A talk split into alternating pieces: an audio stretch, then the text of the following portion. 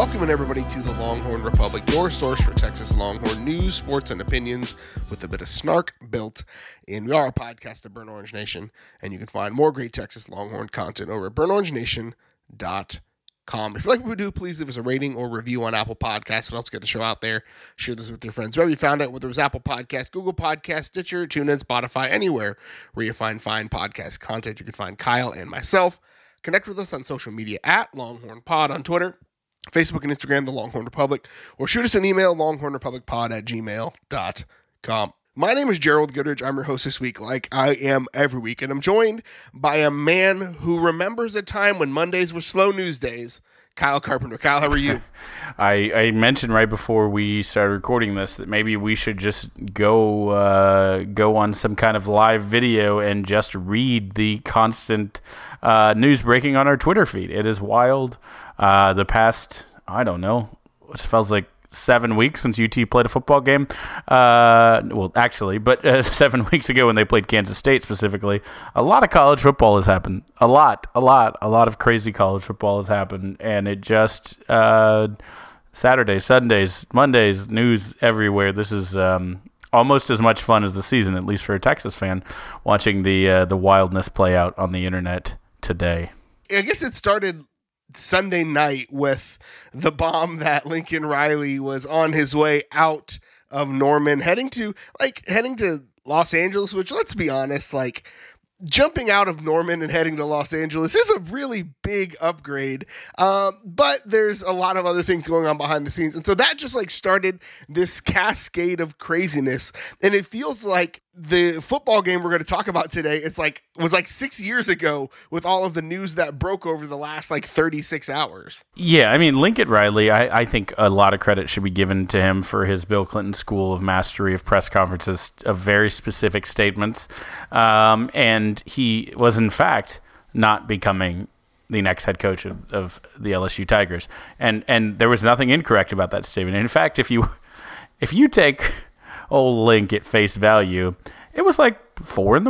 and his phone rang and they said, "Hey, you want to coach?" He said, "Yeah, I'll coach." They said, "Here, DocuSign this, $200 million. Okay, cool. I guess I'm going to jump on the tarmac in 5 minutes. I'll be there in an hour," which obviously is the most ludicrous thing I've ever seen, but it's sweet that he's trying. But yeah, the who had Lincoln Riley to USC as the first domino to fall in what has been an utterly ridiculous coaching carousel already? We're 24 hours into it. The regular season ended minutes ago, it feels like, and yeah, this is a crazy one. It almost feels as bad as this year was on some for Texas. It almost feels good to be out of the crazy waters this year. I'm glad we did the crazy coaching search last year when the waters were less chummed, because this feels wild, man. I don't know if my anxiety could handle it. One, don't want to ever hear you say the water's chummed ever again. It just felt weird to me. I didn't like the way it felt, but it's fine. We're not here to talk about shark-infested waters. We're here to talk about Steve Sarkisian on the field. Oh, okay.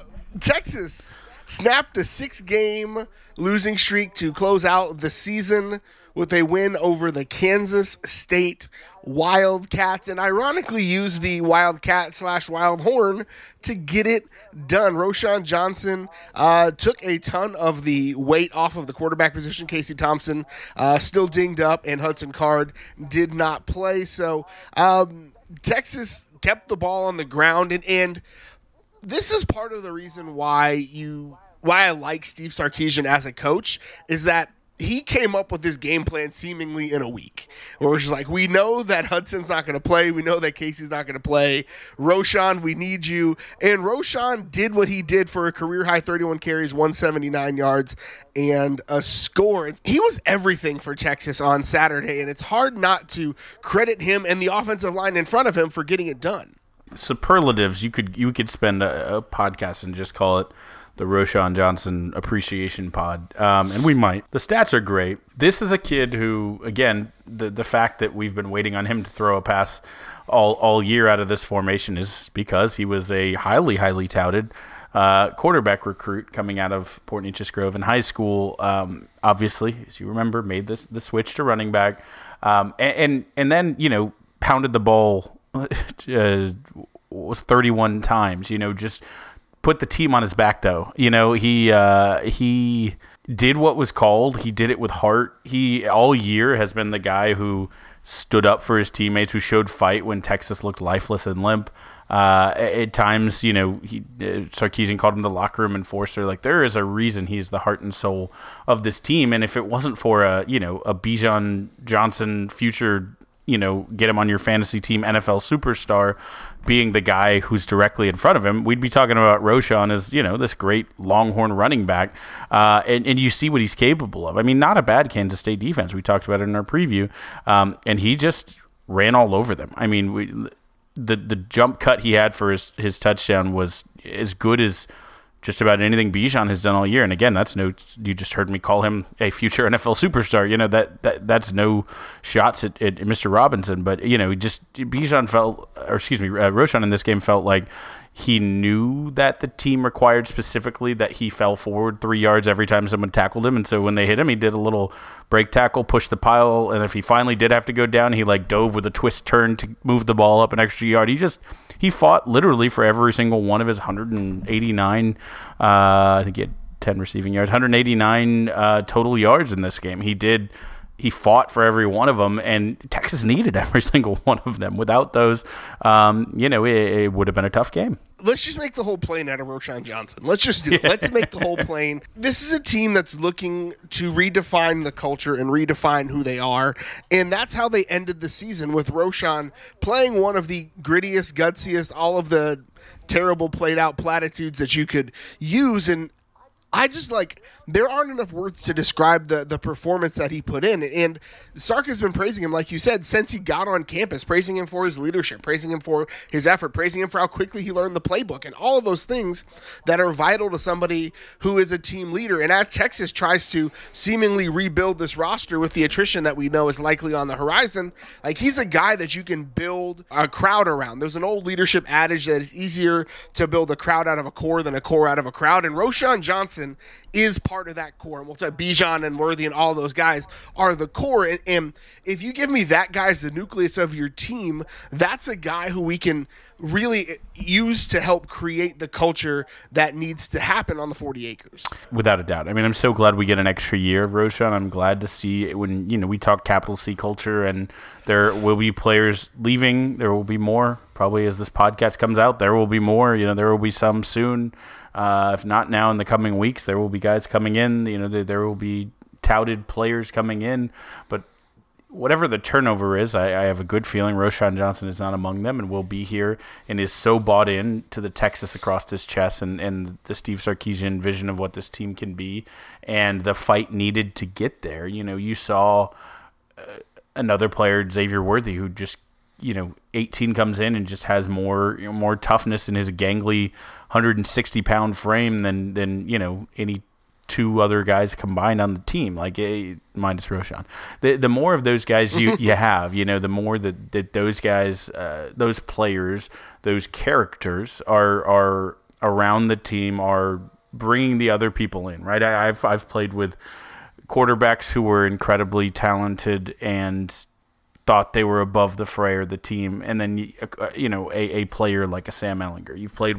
I've played with you know, cornerbacks who were going to, you know, were four or, you know, yeah, high 4-star kids who were going to D1 school without a doubt. Running back who is an All-American. It depends a lot on the culture of your team, on that guy, that really good player, on how he, what he does and what he says. When you have Sam Ehlinger, the reason he's so good is not just what he does on Saturdays on the field. It's the locker room buy-in with guys like that. When you have, you know, a Roschon Johnson, you need those guys. The more those guys you have, that's amazing. But, I mean, I really like the idea that some players who may have been pulling people away from that vision may not be here, and the remainder is that the light from a guy like a Roschon, from a Xavier Worthy, shines even brighter. That some of these young guys now who look the part will get a chance to shine and be the vocal leaders in that team next year. And so I'm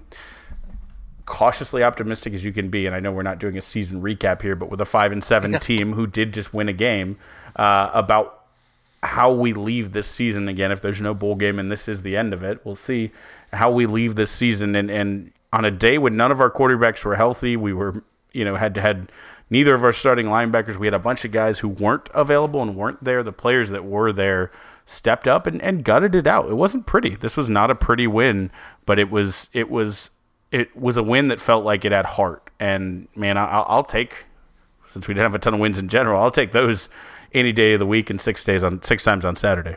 One of 'em ugly.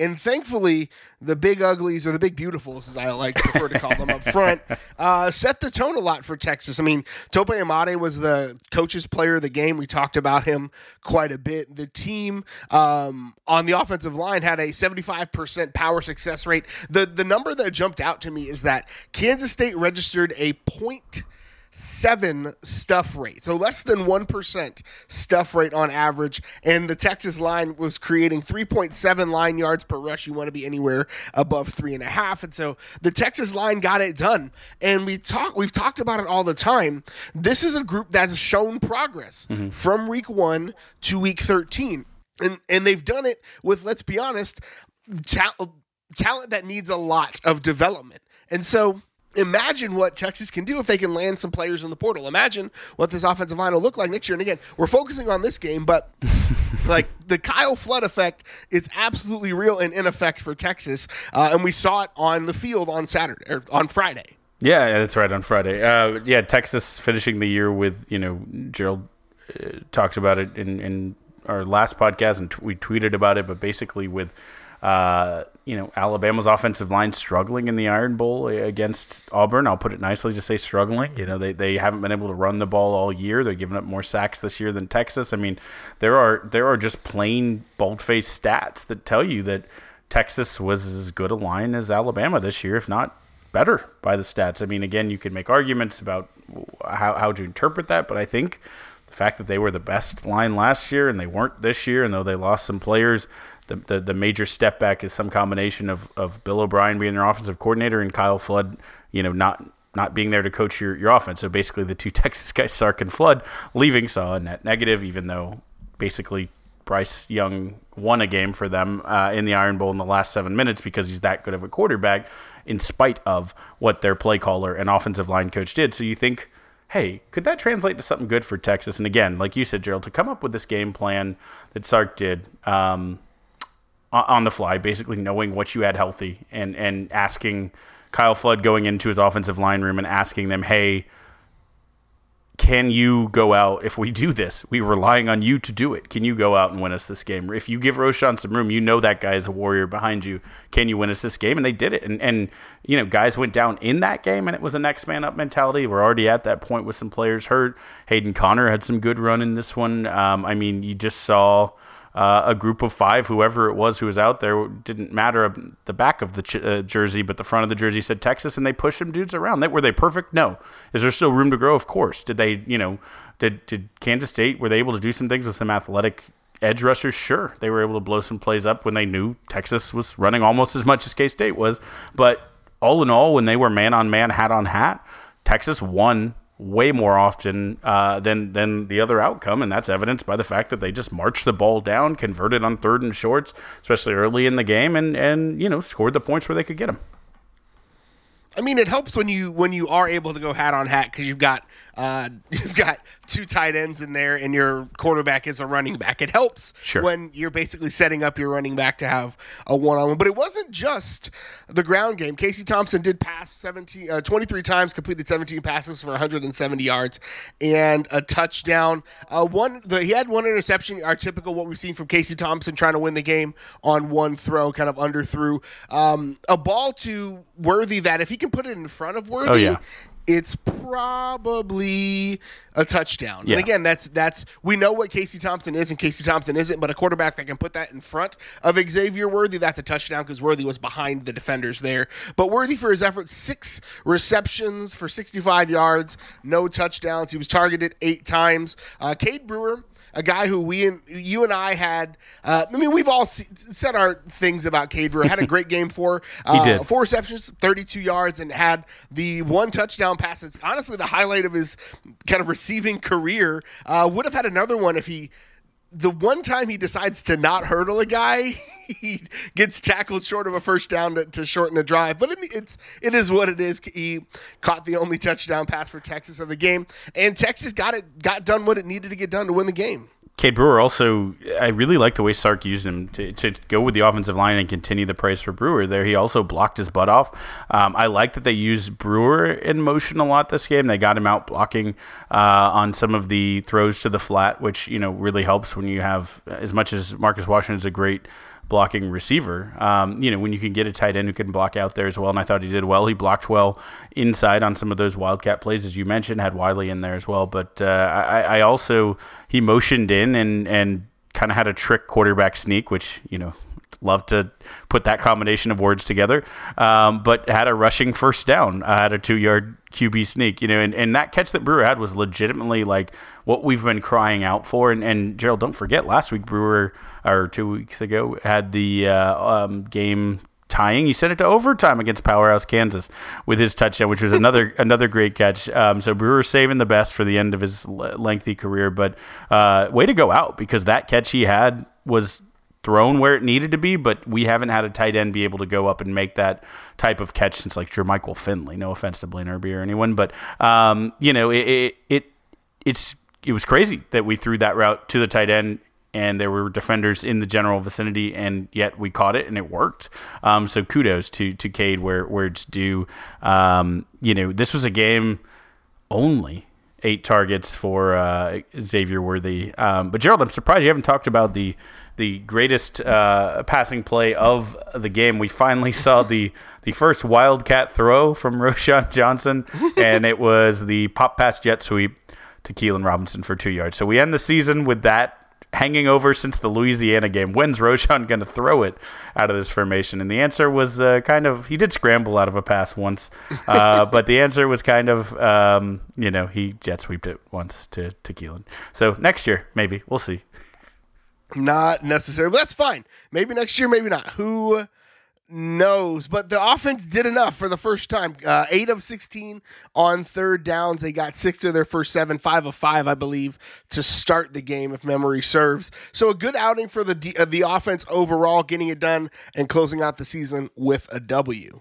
Part of the reason why Texas was successful is the defense. Part of the reason the defense was successful is because the offense kept them off the field. Only 48 plays in that game, managed to pitch a shutout in the second half, and again, figured it out somehow on third downs. Kansas only had 11 third down attempts, were 1 of 11, including 0.3 yards per play on third downs. Insanity, Kyle, insanity.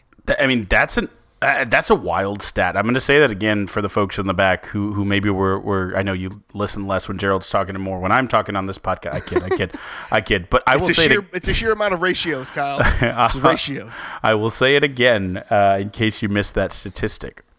Kansas State on third down over the entirety of the game on 11 tries averaged 0.3 yards per play. 0.3 yards per play on third down. That's unreal. They were 0 for 4 when they needed 2 yards or less. They, again, going 1 for 11 on third. That one was actually a pass. And they went 0 for 2 on fourth down when they just were going to try to bully. The defensive line did not get pushed around in this one. And this, in that sense, felt like what a Texas-Kansas State game is supposed to feel like, right? I think Bill Snyder has stolen that from us for a lot of years. If Tom Herman did nothing else great for the UT program, he broke the curse of the Wizard. We've now won 5 in a row. Not always easy, not always pretty, but we've won 5 in a row against them. It's a little bit less scary, but it should feel that way, right? You know, you should have more talent. You should be a little bigger. You should be a little faster, whatever it is, even though they're always going to be a well-coached team. And I think Kleiman's a great coach. I do think that it felt like the way that both of our lines pushed around the Kansas State line is kind of what you hope and expect, and over, you know, the history of these two programs, what should in theory happen more often than not when they meet, but it hasn't always been that way, right? And so again, I will say it one last time, 0.3 yards allowed on third down. It's just a great performance as a unit from the defensive line and really the front seven. That's the big number for me. Kansas, for their troubles, had a 0% power success rate, meaning they did not have a single successful rush of 3 yards or shorter. That's how good the defense played. And we've been begging all year for Texas to make those plays and to be tough against the run. And regardless of whether or not Kansas State is a good team, they got it done against a team that wants to do that, that wants to run the ball. Now, Deuce Vaughn was all over the field and had 2.6 open field yards per rush, but when they needed the short yardage, they couldn't get it, and that's a differentiator for Texas. And again, and we're not saying that the defense was perfect or the defense was – because Deuce Vaughn, again – had what, almost 146 yards, I think, was, or 143 yards on 24 carries. And I put it out there in the Inside the Numbers piece. This is statistically like a bottom five rushing defense, but seeing progress with them is good. Like, and I'm not joking. Look up the stats. Bottom five rushing defense all time. But the short yardage things are things that you can shore up. There's a break in the chain between the first level and the second level and even the third level of the defense, and I think hopefully they can shore that up somehow this offseason. But at least they got the front to get its act together for most for a big chunk of the game. And I think there's probably not a coincidence that you had two guys who were young, who were athletic, who were hungry, and at linebacker replacing two players who lead the team in tackles, right? Don't let me sit here and say that DeMarvion Overshown and Brockermeyer have not been busy, have not been at times efficient. I think more Overshown has shown obviously a higher upside and proclivity there. And again, I'm not in the Brockermeyer besmirching business, but you saw the two leading tacklers in this game were David Benda, who had 7 solo tackles and a sack, and Jaylon Ford, who had 2 tackles for a loss and 6 tackles. And both guys made plays, you know, behind the line of scrimmage, made plays in the open field when if they didn't make the tackle, you know, would have been bad. And again, made these plays against Deuce Vaughn where, you know, we've talked about, man, how good the Iowa State linebacking core is. Man, the Baylor has found a way to really get a lot out of their, you know, kind of hybrid safety and linebacking group. And we talked about some of the better defenses in the Big 12, Oklahoma State, and they all struggled getting Deuce Vaughn on the ground. He is so small, so shifty. He's legitimately in the entire college football world one of the hardest guys to get your arms around and get him on the ground. And though he did have some success again, especially in the first half, I feel like the defense really stepped up. And I just wanted to point this out, Gerald, the best defensive games, if you look at the best kind of 4 games they played all year, the best maybe against a good solid team end to end was Louisiana, where they gave up 3 points, 6 points, right? So they had a half where they only gave up 6 points, another half where they only gave up 12, held them under 20. That was one of the goals, right? The other was, if you remember that Texas Tech game, we kind of hated that they got some points late in bunches, but they pitched a shutout in the first quarter. That's one of the few quarters they've given up 0 this season. Again, I'm not being facetious here.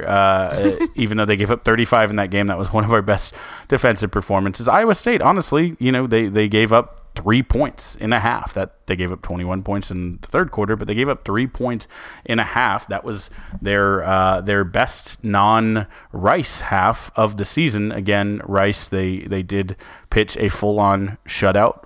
By the way, even Rice ran more plays in that shutout than Kansas State ran. That's the fewest plays the defense has been on the field, so kudos. Look that one up live, but they did pitch a shutout. But since Rice, this is the first half, whole half, that they've given up 0 points. In that second half, when the offense, you know, was held together with duct tape and needed to do what they needed to do and didn't do, you know, a ton in the second half, the defense grew a backbone and stood tall. For the first time this year, we were able to rely on our defense and get a win out of it. So as much has been made, and I think rightfully so, about changes maybe needing to be made to personnel or philosophy or identity or whatever it is. And, you know, like you said, a bottom five rushing defense and historically school record low, you know, or worst, I guess, defense, they stepped up. And even though this was not the world's most dynamic Kansas State offense, there were some weapons, as we talked about in our preview, and they checked most of them. Besides, if you take a Will Howard 70-yard rush, which I think even surprised him, out of the equation, it's a really elite game that they played start to finish. And, I mean, there's no two ways around it. The defense played well, and Deuce Vaughn, for his credit, broke a lot of tackles in the backfield where a man who's 3 inches taller probably gets tackled because it's just a small target. And it's a weird thing to say, but, like, that guy is just harder to tackle because he gets lost in the trees. And so, like, there are those – it's a weird thing where, again, a running back that's 5'9", 5'10", 5'11", probably gets tackled and doesn't have that shiftiness that he has. And it sounds dumb, but it's absolutely true. You saw him just kind of duck under people's arms where that's not possible for a guy Bijan's size. So there's a lot to be said about what the defense was able to do against Kansas State. Special teams, got to talk about the special teams to close it out. Cameron Dicker was 3 of 3 on field goals, missed the first extra point of his career thanks to the laces being in. Laces out, Dan. Laces out. But they did convert on the hurry-up field goal to end the half, which was just great. You love seeing that. Dicker punted 5 times for a net of 43 and even managed to have a career-high 2 tackles in the game. Yeah, and look, we said coming in that Malik Knowles and Brooks are both dangerous returners, but Knowles has been especially dangerous. He's averaging almost 40 this year. Didn't think they were going to kick to him. I don't know if going one way the wind was pretty strong or what, but they decided to pooch to Brooks rather than kick it out of the back of the end zone, so it must have been by design. But they gave him the ball twice, and on both he got about 40 yards on each return. I think 39 on one and 41 on the other, and both times who came to the rescue but big old Dicker, laying the wood, coming up stiff with a guy coming at him just looking like a linebacker out there. So I was impressed with Dicker's ability to rise to the occasion. And so if this is the last Cameron Dicker game, then kudos to the man. Again, the hurry up field goal will be one of my favorite memories. It goes with the OU walk off, the sadly Kansas walk off, and some other great memories from Dicker. But in his last ones, just in case the NFL wants to recruit him as a safety, he's getting some on tape. The last thing I'll say about the special teams, Gerald, we know what Roschon did. We know that Worthy had 65 yards through the air. Third in Texas in all-purpose yards was Deshaun Jamison with 60. Was third on the team with, I think, 55 of those were kick return and 1 5-yard punt return. So 60. That's a pretty low number for your third highest all-purpose yard getter. So if you need any more reminder about how much of the Roschon show this was, again, our third highest yard getter was on special teams with 60. So that's the season. No Podstradamus updates at all. No, I'm just joking. So Kyle won Podstradamus 14-11. I managed to hit on 1 because Texas allowed fewer than 2 sacks. I missed on Xavier Worthy for a $125, and Texas coming away with an interception. Kyle got 1 for his trouble. Texas hit 165 rushing, but he did say that Kansas State would have less than 185, and that didn't happen because somehow the slowest 80-yard scramble that ever happened in the history of football happened on the Texas defense. But that's it for football this year. No bowl game, but we'll be back in the spring to talk about spring practice, and we'll obviously talk more football between then and now because it's the University of Texas. Now's the part of the show where we whip around the rest of campus and we down the 40. Number 2, Texas volleyball beats Texas Tech 3-0, 3-1 to secure the Big 12 title. It makes that their 5th consecutive conference title and put them en route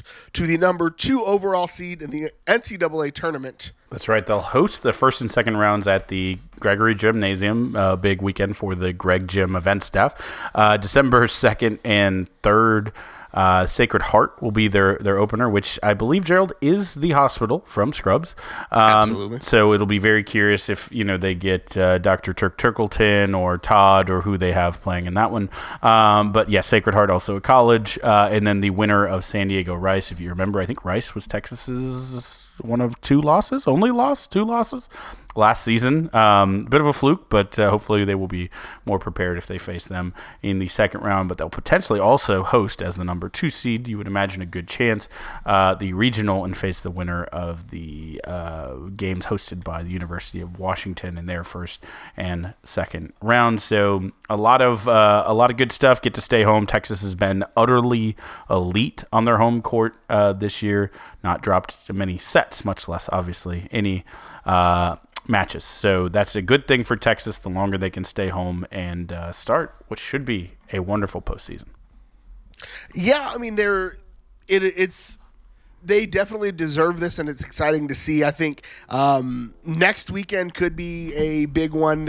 If they win this weekend, they'll potentially host the next the regional round and get the winner of the Washington group. So we're excited to see how that turns out. Number 14 women's basketball beats Cal State Northridge 83-42 on Saturday, thanks to a big outpouring from Deanna Gatson.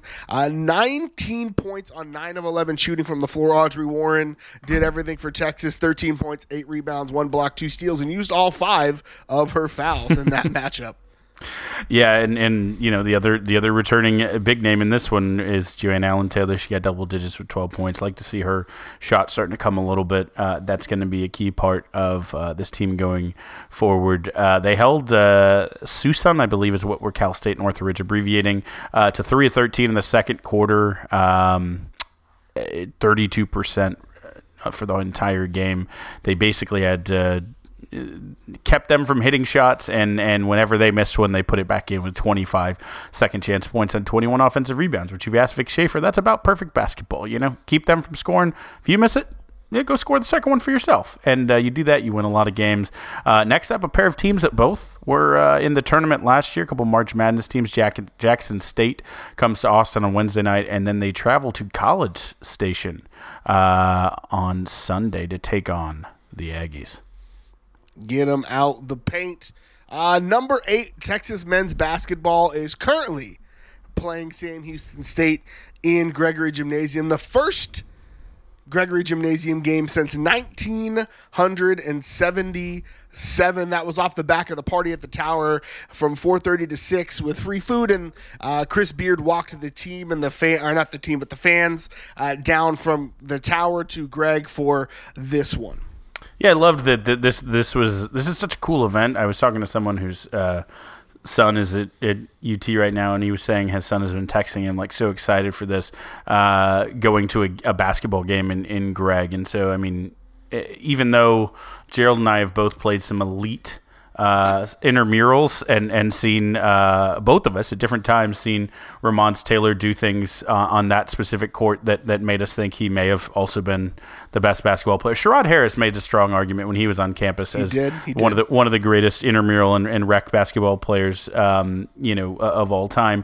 But yeah, this will be some of the best athletes to play basketball in Gregory ever with those guys out there. It's so cool they're doing the party at the Tower, paying up their word from the 10,000 at the first game. Had the free food, had Blackalack, which is a local, like a big Austin hip-hop band, had food trucks, had barbecue for the fans who went in early. Like, just made it about the students, which is very, very cool. And they are currently, when the time recording this, at 9:00 on Monday, they are up 61-44, opening it up here in the second half. So hopefully that number will just continue to grow. I think it will. Texas is seemingly pouring it on late. We've got to talk about a big weird week / couple of days in I guess what we're dubbing the Crimson Wedding, that kind of started off the crazy mad dash to hire a coach. So Sunday night, Lincoln Riley, it's announced that he is heading out west, still wearing the Jordans that OU gave him to put on a different color, red, and coach USC. And that kind of started a domino effect. So after Lincoln Riley left, things started to spin out of control pretty quickly. Most of their 2023 class is from like 30 minutes-ish. Well, not 30 minutes if you're driving in Texas, 6 hours if you're driving in LA traffic, but from right outside near the USC campus. So those guys all decommitted. I think we're sitting at 6 decommitments for the day currently at 9:06 on a Monday for for OU, as well as a bunch of guys hitting the portal. Spencer Rattler, basically all their wide receivers are in the portal. So they're bleeding out right now, and it doesn't necessarily look to be stopping anytime soon because, well, who's going to be the coach? And there's reports that other people are heading out the door. Caleb Williams sent out it wasn't even a non-denial denial. It was like happy for Coach Riley, and that's all I'm going to say. That dude's gone, and if he leaves, everybody else is leaving with him, and that's totally fine because I'm totally fine with them having nothing but dirt up there, those filthy dirt burglars. So Napier is also headed to Florida, which is a big thing. There's a lot of things happening on the college football landscape, but Texas did have one elder player declare. Josh Thompson has made it his point or his decision already. He's declaring for the NFL draft. Looking at the young guys, a bit of a weird week for Texas on the recruiting trail. Started off with four-star cornerback Jaylon Guilbeau, who used to be a Texas commit, then decommitted, committed to TCU right the day before Texas announced the SEC move. Has been having second thoughts ever since. Officially flipped back to Texas from TCU.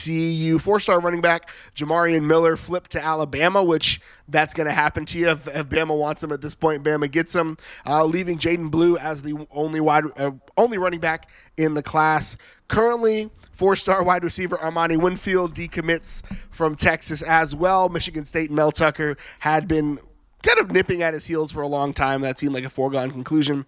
And then our favorite name in the class, three-star linebacker Owen Carey, decommitted. This one was seen as more of a mutual thing. He had gotten jumped on the depth chart and just had seemingly regressed this year. And so, best of luck to him, but his coach basically told him, like, hey, find a place where you can actually play because I don't think it's going to be at Texas. Yeah, and he said, but Luke Brockermeyer. And they said, yeah, I don't know if you're Luke Brockermeyer good. But, interesting one. I was kind of curious to hear all the people butcher his name. Again, that's E-O-G-H-N, Owen. An interesting linebacker's not a place Texas can miss. Receiver with Armani Winfield going and Evan Stewart not coming. It's interesting. They do have some dudes already still. They, I think, are not done there. Jamarion Miller going is the running back room is stocked. Drayton's actually a name I've seen linked to a couple programs because he does such an incredible job both coaching and recruiting. I hope not. I hope we keep him forever, and we should try. But that room is stocked and with players both in 22 and 23 looming. So I don't think we're done there, but it does suck when anyone leaves who's as talented as Miller is. But he'll probably end up being good for Bama. We can be sure of that. But it's hard if you're a running back to not go to Bama. It's just that's a pretty good pipeline straight to the NFL. And then Guilbeau, a guy who, anytime a recruit leaves, we wish them well because this is the kind of thing that can happen. A recruit can come back. If they commit to Texas once, there's something they liked about Texas, even though it wasn't obviously sheer amount of wins this season. There's something they like there. And with Josh Thompson leaving, I think you have more and more direct paths for these young guys. There is a good young crop of cornerbacks in on the team now and in coming, but never upset to add to that. And I think hopefully Guilbeau is the kind of player can come in, get right, and get really bought into Texas here and then see the field early, and that will help keep him here for as many years as he plays college football. But an interesting group, I will say, all in all, when we look at the reigns of Castiglione, to keep the Game of Thrones going, and I think something like 30 stars that OU is down already just from their recruiting classes, not to mention the people who have left in the portal. I mean, think back to the fact when they were so stocked with the quarterback whisperer, and they've basically lost not just Rattler, who's gone. They're a non-denial from Caleb Williams, who sounds like he's probably gone, but Tanner Mordecai, like they just lost a lot of quarterbacks. It's Sumlin-esque, honestly, how many quarterbacks aren't on the OU roster right now, and who will even quarterback for Bob Stoops in that bowl game. Maybe Drake Stoops can play QB. I don't know, but anyways. When you look at what's going on there, then a little bit of Texas fluctuation. It's also not entirely surprising with a 5-7 season, even if you did end on a win, that we knew some of this was coming. But I don't think it's done. I think there's more splashes in the recruiting game because the college landscape is so crazy. It's shifting. It's the last day of school. School's out for the summer. Everyone's going crazy, throwing their books in the air. A lot of shifting is happening for every team across the country. It's just a wild couple weeks until signing day. It'll be a tight close. There's a lot of smoke. And again, we'll try to get Mike Roach in for part of it. I know he is super busy right now with everything going on, but we're going to try to get Mike on the show here sooner rather than later. But now's the part of the show where we honor one of the best traditions in all of college athletics, Big Bertha, and we bang the drum, brought to you by Joe Ruiz. So, Kyle, what are you banging the drum on this week? I'm in that mood. You know, we ended the season to look back. We're not doing a full retrospective, but you look back a little bit. And I was looking at a few different things, looking at some stats, looking at Pro Football Focus, who you know had their end of the year rankings. And the interesting thing was I think most folks would guess the top three graded players on Texas offense. At least the top two are pretty obvious, or the two of the top three are pretty obvious. Their number one graded player by Pro Football Focus this season was none other than Bijan Robinson, of course, our best player.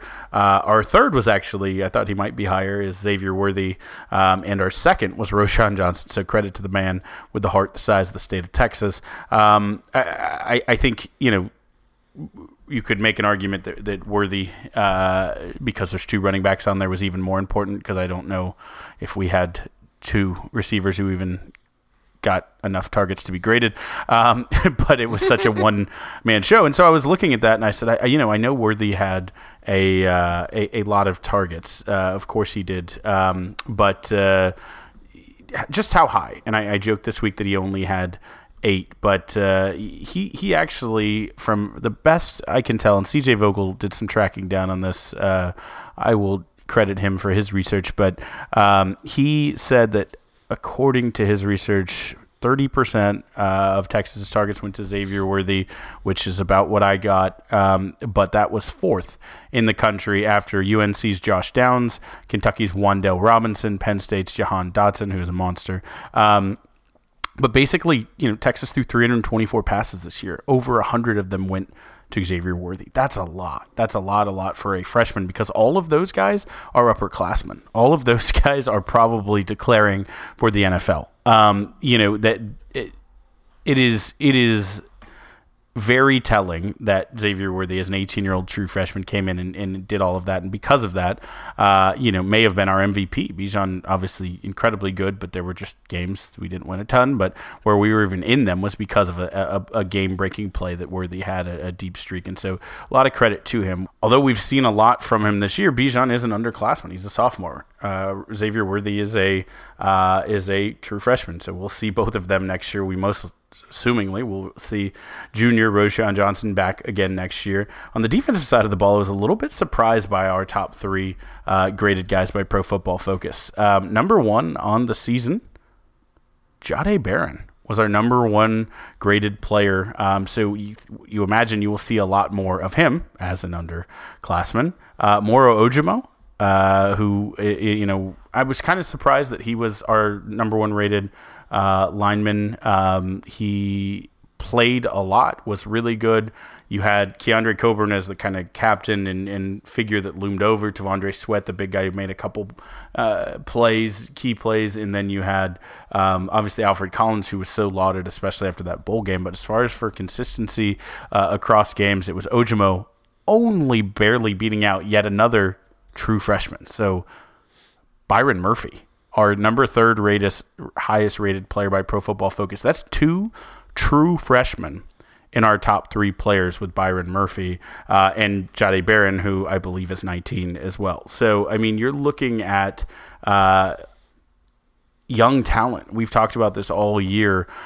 We've talked about players who have to come in and have to do something right away, and because of attrition and players getting hurt and medically retiring and not playing anymore and transferring out and those things and those classes that aren't there, those juniors and seniors who aren't there, those players who played well at the linebacker position in this game who were young, the next men up were young, the guys who came in at safety are young. You know, there's so much youth that you have to feel pretty good that all of your best players are coming back. Your highest graded players are coming back. Now, there are some key positions that we have to bring some additional in because it's a 5-win team. I don't care if they buy in a ton. You got to move it up a little bit.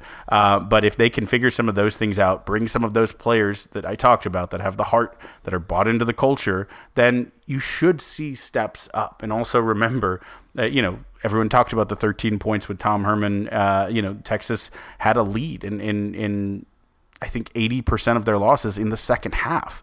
These games could have gone very differently. We could be talking about the season very differently. Could very easily have been a 7-win season. There's a world where this could have been an 8-win season. I'm not saying nothing was wrong, but there are things to grow. There are some things that you can tweak, some cultural things that shift the needle just enough, some guys stepping up, being a year older, another bit of coaching, getting the right guys to the right scheme where you can easily see a step up next season, a good-sized jump, especially if there's trouble at the top with OU.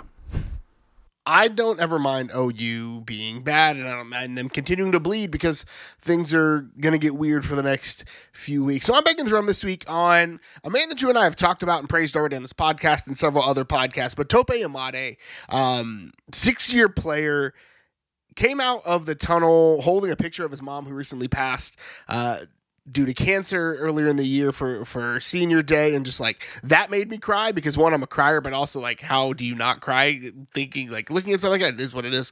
But then after the game, after that, he ended up playing like an absolute machine, like a monster. They were just eating guys alive. It was actually absolutely incredible and terrifying. It was terrifying how in awe I was. It was one of those, like, am I actually watching a lion devour a gazelle at this moment? That's what the feeling it was. But then he penned a really eloquent and kind of long letter and put it out there on Twitter on Saturday, kind of after the game. And there are a lot of things in it, but I want to highlight that this just shows the type of culture change that has happened at Texas or is happening at Texas, because he started off by citing that he believes that the coach is the guy to get the job done. And you can argue with that, but the guys in the locker room will tell you that, especially a guy who's kind of a complete 180 as far as how he handles the locker room from the previous guy. And so that's a big change. And then the next note in his letter was the one that stuck out to me the most, one of the two, and that was about Coach Flood. And that was he was just talking about how Coach Flood was really candid with him and asked him, how are you so big and you're not playing, is basically what he said. How are you not playing at your size? And for Tope, he called out that development isn't always physical. And for him, it was a mental thing. And he feels like he developed more in the last 12 months than he had in the previous 5 years at Texas. And we've talked about it, how the Texas offensive line has progressed, and Tope Imade kind of confirmed that. And then the thing that just really warmed my heart is he compared Byron Murphy to Poona Ford when talking about the young leaders on the team. And that just made me smile. One, because Byron Murphy probably is Poona Ford, because Byron Murphy already looks like a grown man at 19 years old. But like you and I have, I love a defensive lineman that can get the job done and that's a leader on the team. That sets the tone for your entire defense. If the man in the middle is just a freaking face eater, then the rest of your defense could eat some faces too. And Byron Murphy seems like he's going to be that dude, and I absolutely love it. So I'm just banging the drum this week. If you're not following Tope on Twitter, you absolutely should be. He's a great follow. He's a nerd like I am, so I love. He's got a YouTube channel going. And we're hoping to get him on the podcast here sooner rather than later. We're trying to line those things up. But Tope, thank you so much for being an incredible representative of a university that Kyle and I both love so dearly. And just a couple things, Gerald, this was not pandering. We had already planned to talk about that before he was in talks to come on the podcast, one. Two, they compared him to who, Gerald? Could you give me Byron Murphy was compared to who? Poona. There it was. I've been waiting for one of those for a while. And thirdly, yeah, Tope is just an absolute mensch. His YouTube channel with Marvel stuff is just great and perfectly Gerald. But I again, number 3 of our highest graded players, Byron Murphy in there. There's dogs who stepped up, and I think we see it as fans, you hear it. But to talk to him, I'll be curious because these players at the end of the day are just players, right? They have other things going on in their lives. They are students. They are going on to careers. They are friends with these guys, you know, but to hear them describe, it's always interesting to get that insight from someone who's really articulate the way Tope was. So very good. I loved it. It was in a week full of tweets, man.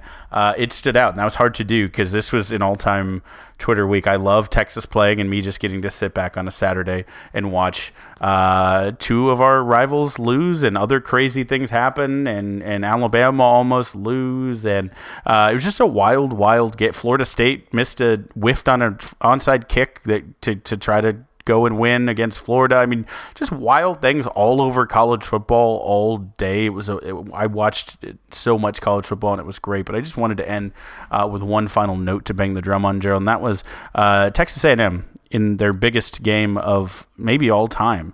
They beat Alabama, finished fourth in their division this year in their half of the SEC, in the SEC West, and Mississippi State would have owned the tiebreaker and made them fifth, but Mississippi State could only win seven, and Aggies snuck past Colorado, or they would also be 7-5. But they were fourth in their half of the SEC this year. So greatest year ever for the Aggies. Put it on the stadium. You beat Alabama and finished fourth in your division of your conference. So there we are. Enjoy it. And that's all we've got for you this week. Kyle, where can the good folks find you on the internet? Oh, you can follow me on Twitter at Kyle Carbon. You can also follow the Texas Pregamer at Texas Pregamer. You can follow me on Twitter. I'm at GH Goodrich. Follow the show on Twitter at Longhorn Pod, Facebook and Instagram, the Longhorn Republic, or shoot us an email, longhornrepublicpod@gmail.com. Thank you so much for tuning in again this week. And until next time, hook 'em. Hook 'em. Kansas is the new, more scary team in the state of Kansas.